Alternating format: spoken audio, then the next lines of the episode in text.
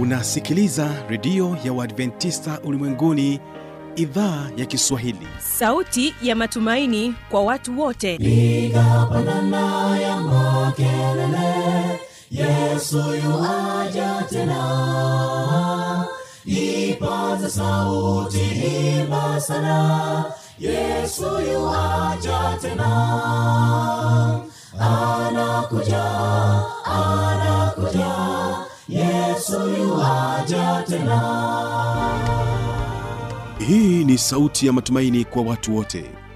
Inayokujia kupitia redio ya uadventista ulimwenguni awr toka kila kona ya dunia tunasikia vita njaa maafa. Hivyo washiria marejeo ya mwokozi. Piga panda ewe mlinzi yesu yuwaja tena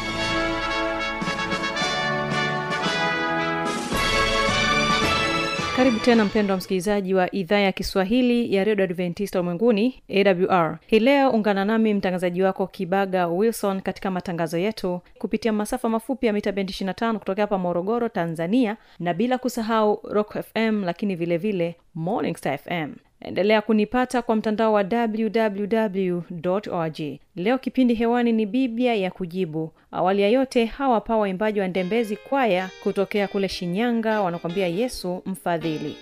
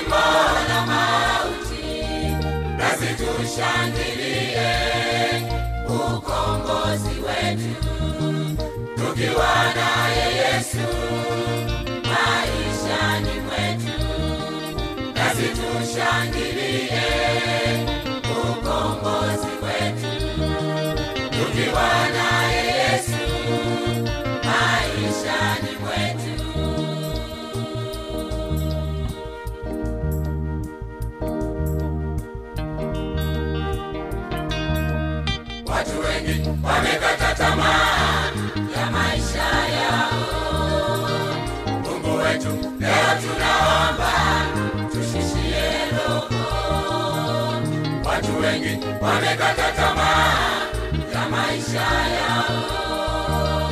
Mungu wetu leo tunaomba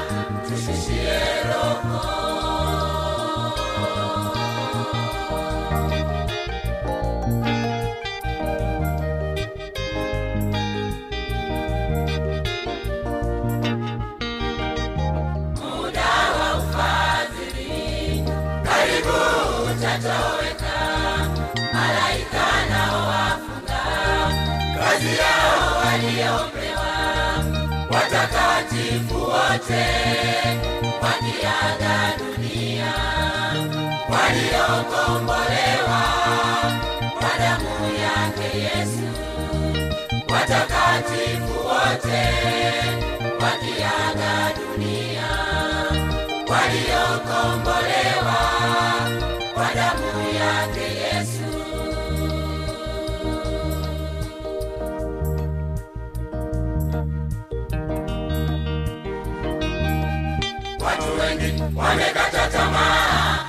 maisha yao.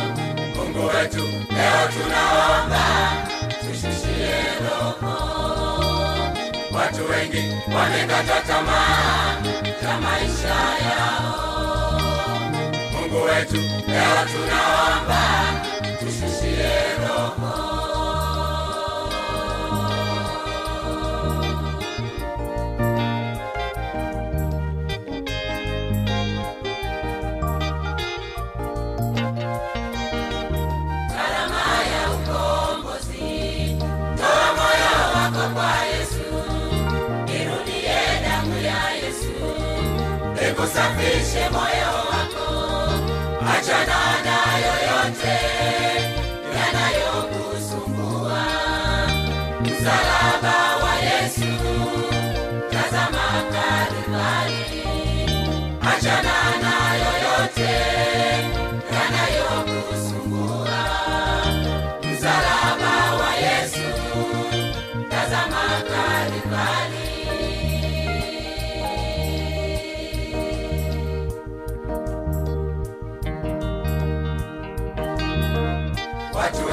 wamekata tamaa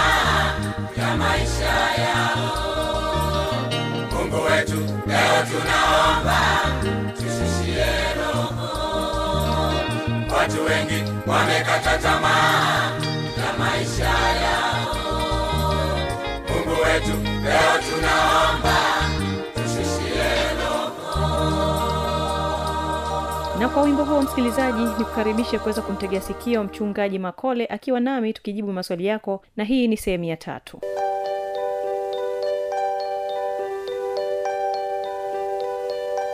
Kanisa la kwanza liwe la kweli dalili ya kwanza ni kuwa na waende kwa sheria. Wanafuata sheria? Hawa watu je wanazungumza lugha moja na mungu katika habari ya uzinzi? Wanazungumza lugha moja na mungu katika habari ya kuwa na miungu mingine? Wanazungumza lugha moja na mungu katika habari ya kutamani katika siku ya ibada katika habari ya kuheshimu wazazi katika habari ya kuwa na mungu mmoja usio na miungu mingine? Kama hawazungumzi lugha moja na mungu hapa hamna kanisa la kweli. Kwa sababu mungu anataka watu wasiwe wezi. Ili kanisa la kweli je linasema ni sahihi au sio sahihi? Ukishaona kanisa linakataa habari ya sheria ya mungu basi hapo hamna asubuhi. Kwa hiyo hiyo dalili ya kwanza isaya ametusaidia. Dalili ya pili isaya ametu- ametuambia hivi waende kwa ushuhuda. Ushuhuda ndio unaotajwa katika kitabu kile cha ufunuo 19 mstari wa kumi. Tusome hapo ufunuo 19 kumi. Kama una biblia yako tu hapo fuatana nami katika kitabu cha ufunuo 19 kumi. Maandiko anasema hivi nami nikaanguka mbele ya miguu yake ili nimsujudie. Akaniambia angalia usifanye hivi. Mimi ni mjoli wako na wandugu zako walio na ushuhuda wa yesu. Msujudie mungu kwa maana ushuhuda wa yesu ndio roho ya unabii. Kwao unaona anachokisema isaya kwamba wawe na sheria hiyo ya kwanza. Lakini ya pili wawe na ushuhuda. Ushuhuda tumeambiwa hapa katika kitabu cha ufunuo kumi tisa kumi kwamba ushuhuda ni roho ya unabii. Na roho ya unabii ndio ambayo imedhihirishwa katika kanisa la Waadventista wa Sabato kwa kupitia huduma ya Ellen White ambaye anaaminiwa na kanisa la Waadventista wa Sabato kuwa ni nabii, na kwa kweli machapisho yake yamesaidia kwa sehemu kubwa sana kufungua kweli za Biblia, kufungua kweli za Biblia, na hasa katika vitabu vile vya Danieli na Ufunuo. Kwa hiyo utakuja kuona kwamba katika sehemu ya kwanza wawe na sheria, sehemu ya pili wawe na ushuhuda, ndio roho ya unabii. Kwa hiyo hapo hiyo inakuwa ni dalili ya kujua kanisa la mungu na hata hivyo katika lugha ya mafumbo ya biblia hasa katika kitabu kile cha ufunuo sura ya kumi na mbili haya mambo yametajwa yaani sheria pamoja na ushuhuda yametajwa katika lugha ya picha. Maana kitabu cha ufunuo wa yohana kinazungumza zaidi katika lugha ya picha. Soma ufunuo kumi na mbili sura ya kwanza inasema hivi na ishara kuu ilionekana mbinguni mwanamke aliyevikwa jua na mwezi ulikuwa chini ya miguu yake na juu ya kichwa chake taji ya nyota kumi na mbili naye alikuwa na mimba akilia hali ana utungu na kuumwa katika kuzaa. Kwao unaona hapa e, anatajwa mwanamke.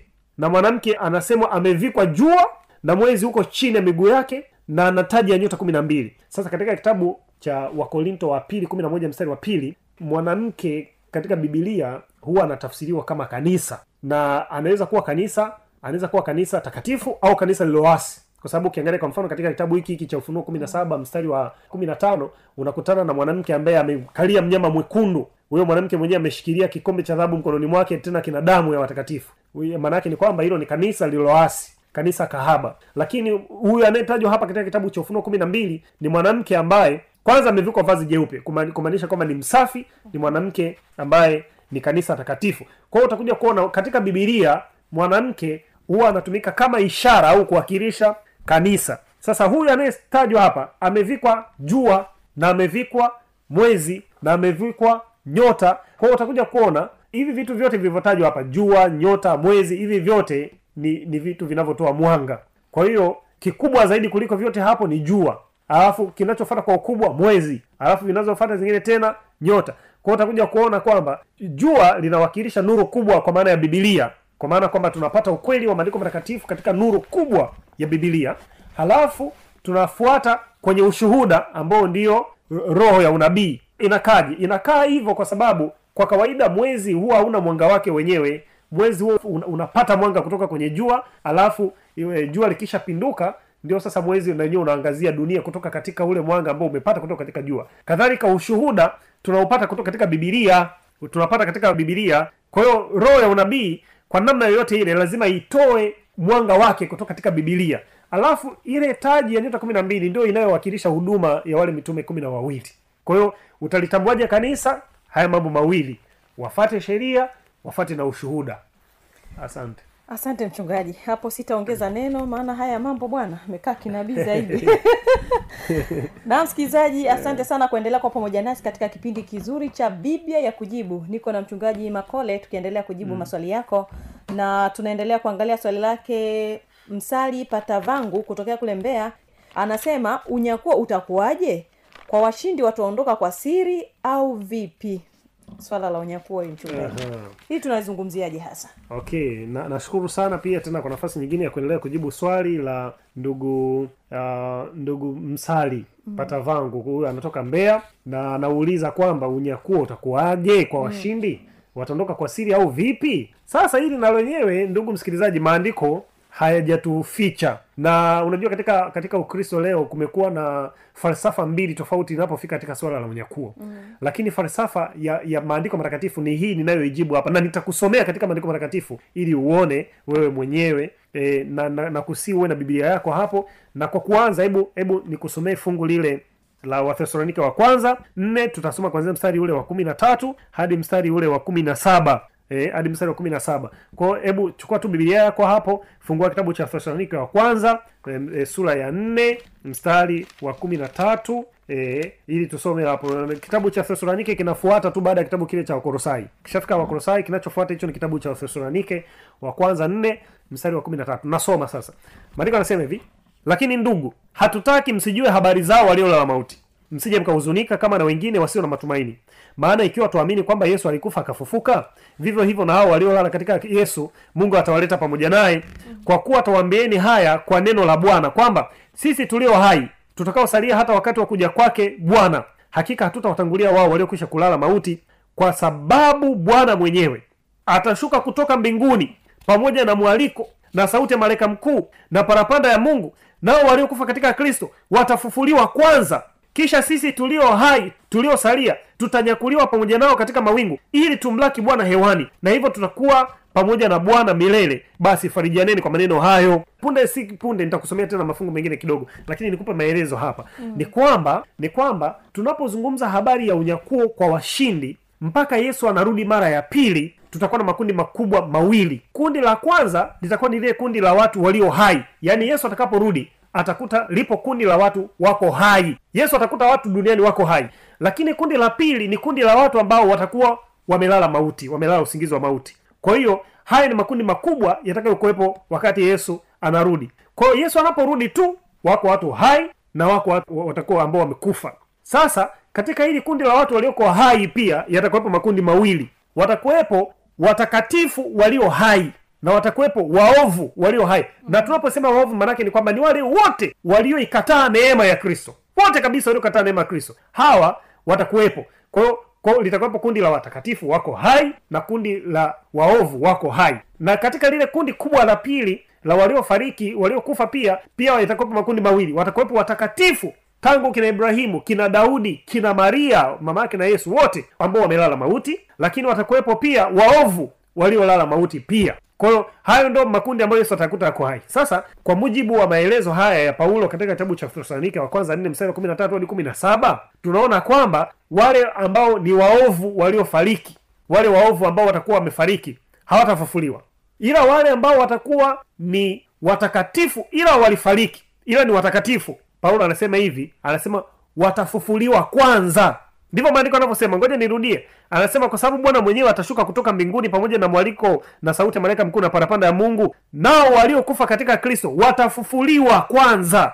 Ina maana anaposema kwanza maanake ni kwamba wale ambao hawakufa katika kristo hawatafufuliwa. Kwa hiyo waliokufa katika kristo watafufuliwa. Wakishafufuliwa paulo anasema hivi na wale watakaokuwa wamesalia mpaka wakati yesu anarudi kwa maana ni watakatifu wako hai watakaokuwa hai wamesalia mpaka yesu anarudi. Anasema hivi kwamba watanyakuliwa pamoja nao katika mawingu. Watanyakuliwa pamoja na wale watakatifu waliokuwa wamekufa watanyakuliwa katika mawingu waende kumlaki bwana hewani na hivyo watakuwa pamoja na bwana milele. Tukio hili paulo analieleza vizuri pia katika kitabu hiki katika kitabu cha wakorinto wa kwanza kumi na tano kwanzia mstari wa hamsini. Hilo tukio paulo amelieleza vizuri sana pia pale katika mstari wa hamsini anasema ndugu zangu nisemayo ni haya ya kuwa nyama na damu haziwezi kuurithi ufalme wa mungu wala uharibifu kurithi kutokuharibika. Angalieni nawaambia ninyi siri hatutalala sote lakini sote tutabadilika. Kwa dakika moja kufumba na kufumbua wakati wa parapanda ya mwisho maana parapanda italia na wafu watafufuliwa wasiwe na uharibifu nasi tutabadilika. Maana sharti uharibikao uvae kutokuharibika na huu wakufa uvae kutokufa. Basi huu uharibikao utakapovaa kutokuharibika na huu wakufa utakapovaa kutokufa hapo ndipo litakapokuwa lile neno lililoandikwa mauti imemezwa kwa kushinda. Kwao unaona paulo ameendelea kutoa taarifa zaidi ya kile kitakachotokea hapo kwamba wale watakatifu waliokuwa wamekufa watafufuliwa. Wakishafufuliwa wanaunganishwa na hawa watakatifu ambao watakutwa wako hai. Alafu paulo anaendelea kuongeza information hapo anasema watabadilishwa. Maana huu mwili wa kufa lazima uvarishwe kutokufa. Alafu huu wa kuharibika uvarishwe kutokuharibika. Baada ya hapo wananyakuliwa kwenda kumlaki bwana yohani. Kwao hivyo ndivyo namna ambavyo washindi watanyakuliwa. Kwao wale watakaokuwa hai waovu watakufa kwa kumwona bwana maana atawaua kwa pumzi ya kinywa chake. Ndivyo maandiko yanavyoripoti katika kitabu kile cha isaya eh, kumi na moja mstari wa, wa tano. Alafu alafu hata yohana katika kitabu kile cha ufunuo ishirini mstari wa tano hata yohana naye ameripoti hivyo hivyo. Ishirini mstari wa tano anasema hawa wafu waliosalia hawakuwa hai hata itimie ile miaka elfu. Huo ndo ufufuo wa kwanza heri na mtakatifu ni yeye aliye na sehemu katika ufufuo wa kwanza. Juu ya hao mauti ya pili haina nguvu bali watakuwa makuhani wa mungu na wa kristo nao watatawala pamoja naye. Hiyo miaka elfu. Kwao unaona ule ufufuo wa kwanza umetajwa kuwa ni ufufuo wenye heri kwa sababu ni ufufuo wa watakatifu kwa sababu ni ufufuo ambao ukishafufuliwa katika huo hufi tena wala mauti ya pili haina nguvu kwa hiyo mauti ya pili ni ipi? Mauti ya pili inayo- inayotajwa katika kitabu cha ufunuo ishiri na moja mstari wa nane. Inasema hivi bali waoga na wasioamini na wachukizao na wauaji na wazinzi na wachawi na hao waabuduo sanamu na waongo wote sehemu yao ni katika lile ziwa liwakalo moto na kiberiti. Hii ndio mauti ya pili kwa maanaake ni kwamba wale waovu wote ambao wametajwa hapa watakufa wa ambao watakutwa hai. Na wale waliokuwa wamekufa hawatafufuliwa watakuja kufufuliwa miaka ile elfu itakapoisha baada ya yesu kuwa amenyakua hao watakatifu amekwenda nayo amekwenda nao mbinguni watakaa huko miaka elfu ikisha kuisha wakati anarudi sasa na yerusalemu mpya ndio wanafufuliwa hawa watu alafu wanahukumiwa wana, wana na kwa ajili ya mauti ya pili. Hivyo ndivyo itakavyokuwa. Kwa hiyo ndugu msali pata vangu kutoka mbeya unyakuo wa biblia ni huo wa washindi wa, hawataondoka kwa siri. Mm. wataondoka kwa tukio la waziwazi kabisa ambalo litashuhudiwa maana yohana ameripoti yohana ameripoti katika yohana moja mstari wa saba kwamba tazama yuaja na mawingu na kila jicho litamuona na hao waliomchoma na kabila za dunia watamboleza kwa ajili yake. Yaani ni tukio la wazi. Kila jicho litamuona asante. Sasa mchungaji mi na swali dogo hapo. Mm-hmm. ninashukuru kwamba umelisoma hilo fungu maana nami nilikuwa najiandaa kukuuliza swali kwamba sasa ule msemo unaosema kwamba kila jicho litamwona mm. utatimia wapi? Lakini sasa umeniambia hey. kupitia hiyo. Eh. nataka kufahamu huo unyakuo ambao ameuzungumzia huyu mtu mm.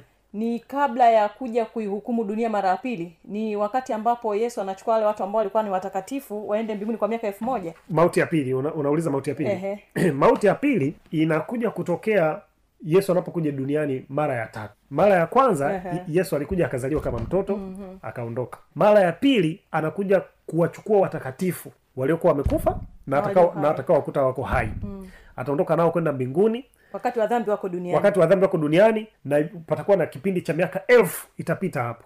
Alafu ile miaka elfu itakapoisha huko mbinguni yesu anarudi hapa na yerusalemu mpya na hicho kisa kinaelezwa vizuri kabisa katika kitabu cha ufunuo ishiri na moja kwanzia mstari wa kwanza kwamba mungu sasa kufumba na kufumbua atatengeneza dunia na nchi mpya. Alafu ile yerusalemu itakuja ikiwa na watakatifu ndani yake. Sasa ndio mauti ya pili itatokea kwa sababu wale waovu lazima wafufuliwe na wakisha kufufuliwa ndio sasa wanahukumiwa kwenda katika mauti ya pili. Maanaake ni kwamba hao wanapotea milele kwa sababu walichagua hivyo Ah, msikilizaji tunaendelea na kipindi chetu cha biblia kujibu na tunaendelea kujibu swali lake nehemia yonas kutokea mbeya ambaye anasema dunia ina miaka mingapi tangu imeumbwa okay ni swali zuri. Hili ni swali zuri na ni triki kidogo. E, na unaposema maanake ni kwamba lina, lina kamtego kidogo na inabidi inabidi tuondoe kale kamtego kwanza.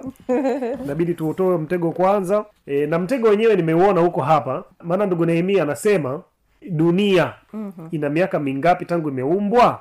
Sasa mtego huko hapo kwenye kwenye dunia. Kwamba kuna uwezekano wa kuchanganya mwanadamu pamoja na urekebishaji wa dunia una miaka mingapi? Pamoja na dunia yenyewe kwa maana ya tufe sasa hivi ni vitu viwili tofauti kwa sababu tukianza na na dunia yenyewe kwa maana ya tufe na tena hata na maji kwa mfano hata na maji katika bibilia hayajatajwa umri wake. Yaani ukiutafuta katika bibilia umri wake hauwezi kupatikana kwa sababu kinachoelezwa katika kitabu cha mwanzo ni ule urekebishaji. Mungu alipoanza kuumba akaumba kwanza akasema iwe nuru ikatokea nuru ilipotokea nuru baadaye mungu akaendelea anasema roho wa mungu akatulia juu ya uso wa vilindi vya maji. Kwa hiyo hicho kitabu cha mwanzo hakianzi kuonesha mungu akiliumba ili tufe na maji.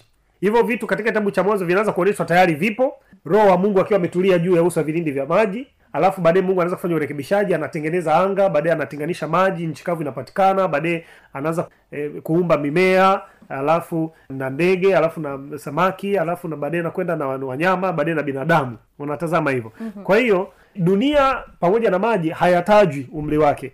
Kwa, kwa kujibu hili swali kwa maana ya mtego huo tumeutoa kwamba dunia ina miaka mingapi tangu imeumbwa. Kwa kweli katika hiyo stori ya mwanzo umri ule. Wala hakuna mahali pengine katika bibilia panaposema kwamba uh, umri huo ni umri kiasi gani. kwa hiyo tunachoweza kusema sasa katika kitabu kile cha kumbukumbu la torati 29 29 yale yaliyo ya siri ni ya mungu lakini yale tuliyopewa ni ya kwetu sisi na watoto wetu. Sasa labda tu kwa kuongezea information sasa kwamba je ule urekebishaji ambao mungu ameufanya ili kuandaa mazingira ya mwanadamu kuishi pamoja na na mwanadamu mwenyewe wana umri gani ndio katika kitabu cha matayo na kitabu kile cha mambo ya nyakati na vitabu vya mwanzo ukifuata vile habari ya vizazi ukifuata habari ya vizazi zile generations ndio unaweza sasa wanatheolojia wanakubaliana mpaka leo binadamu tangu walipoumbwa tangu adamu mpaka leo imepita sasa miaka elfu sita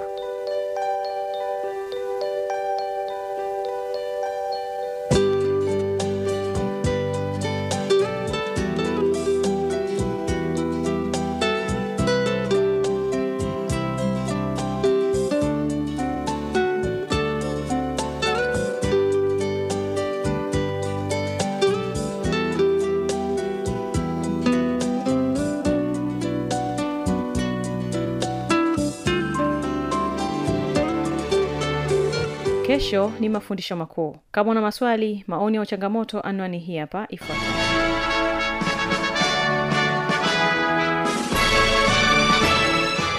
Redio ya uadventista ulimwenguni awr sanduku la posta 172 morogoro tanzania. Anwani ya barua pepe ni kiswahili at awrrg namba ya mawasiliano simu ya kiganjadi 745 184882 ukiwa nje ya tanzania kumbuka kwanza na namba kiunganishi alama ya kujumlisha 255 unaweza kutoa maoni yako kwa njia ya facebook kwa jina la awr tanzania.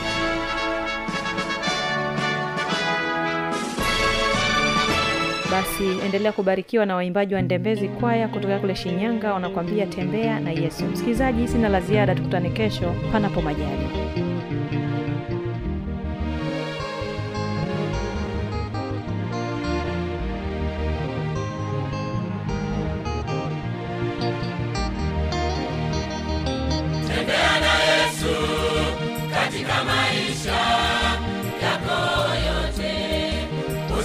Jana.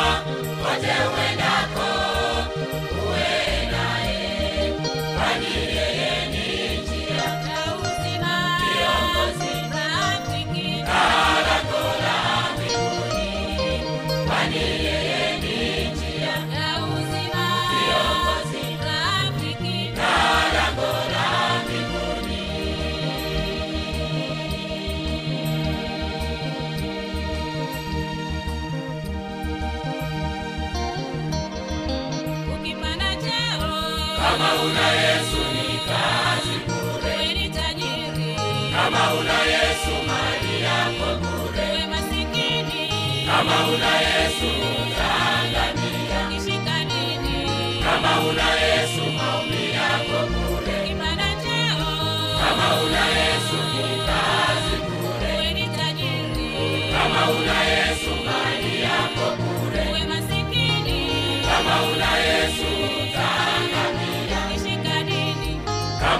kama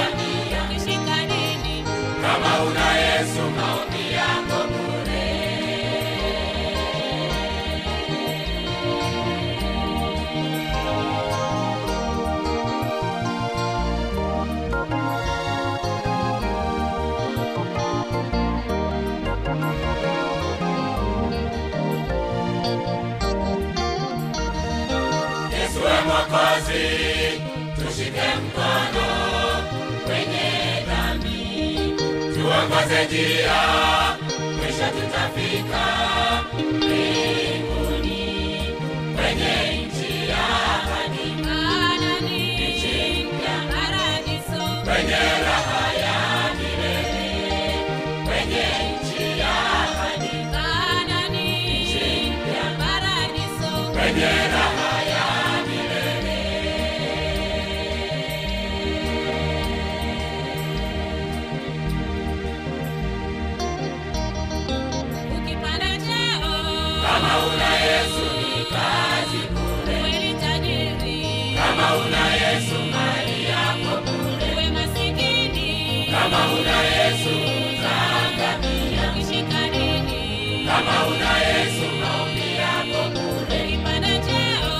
Oh.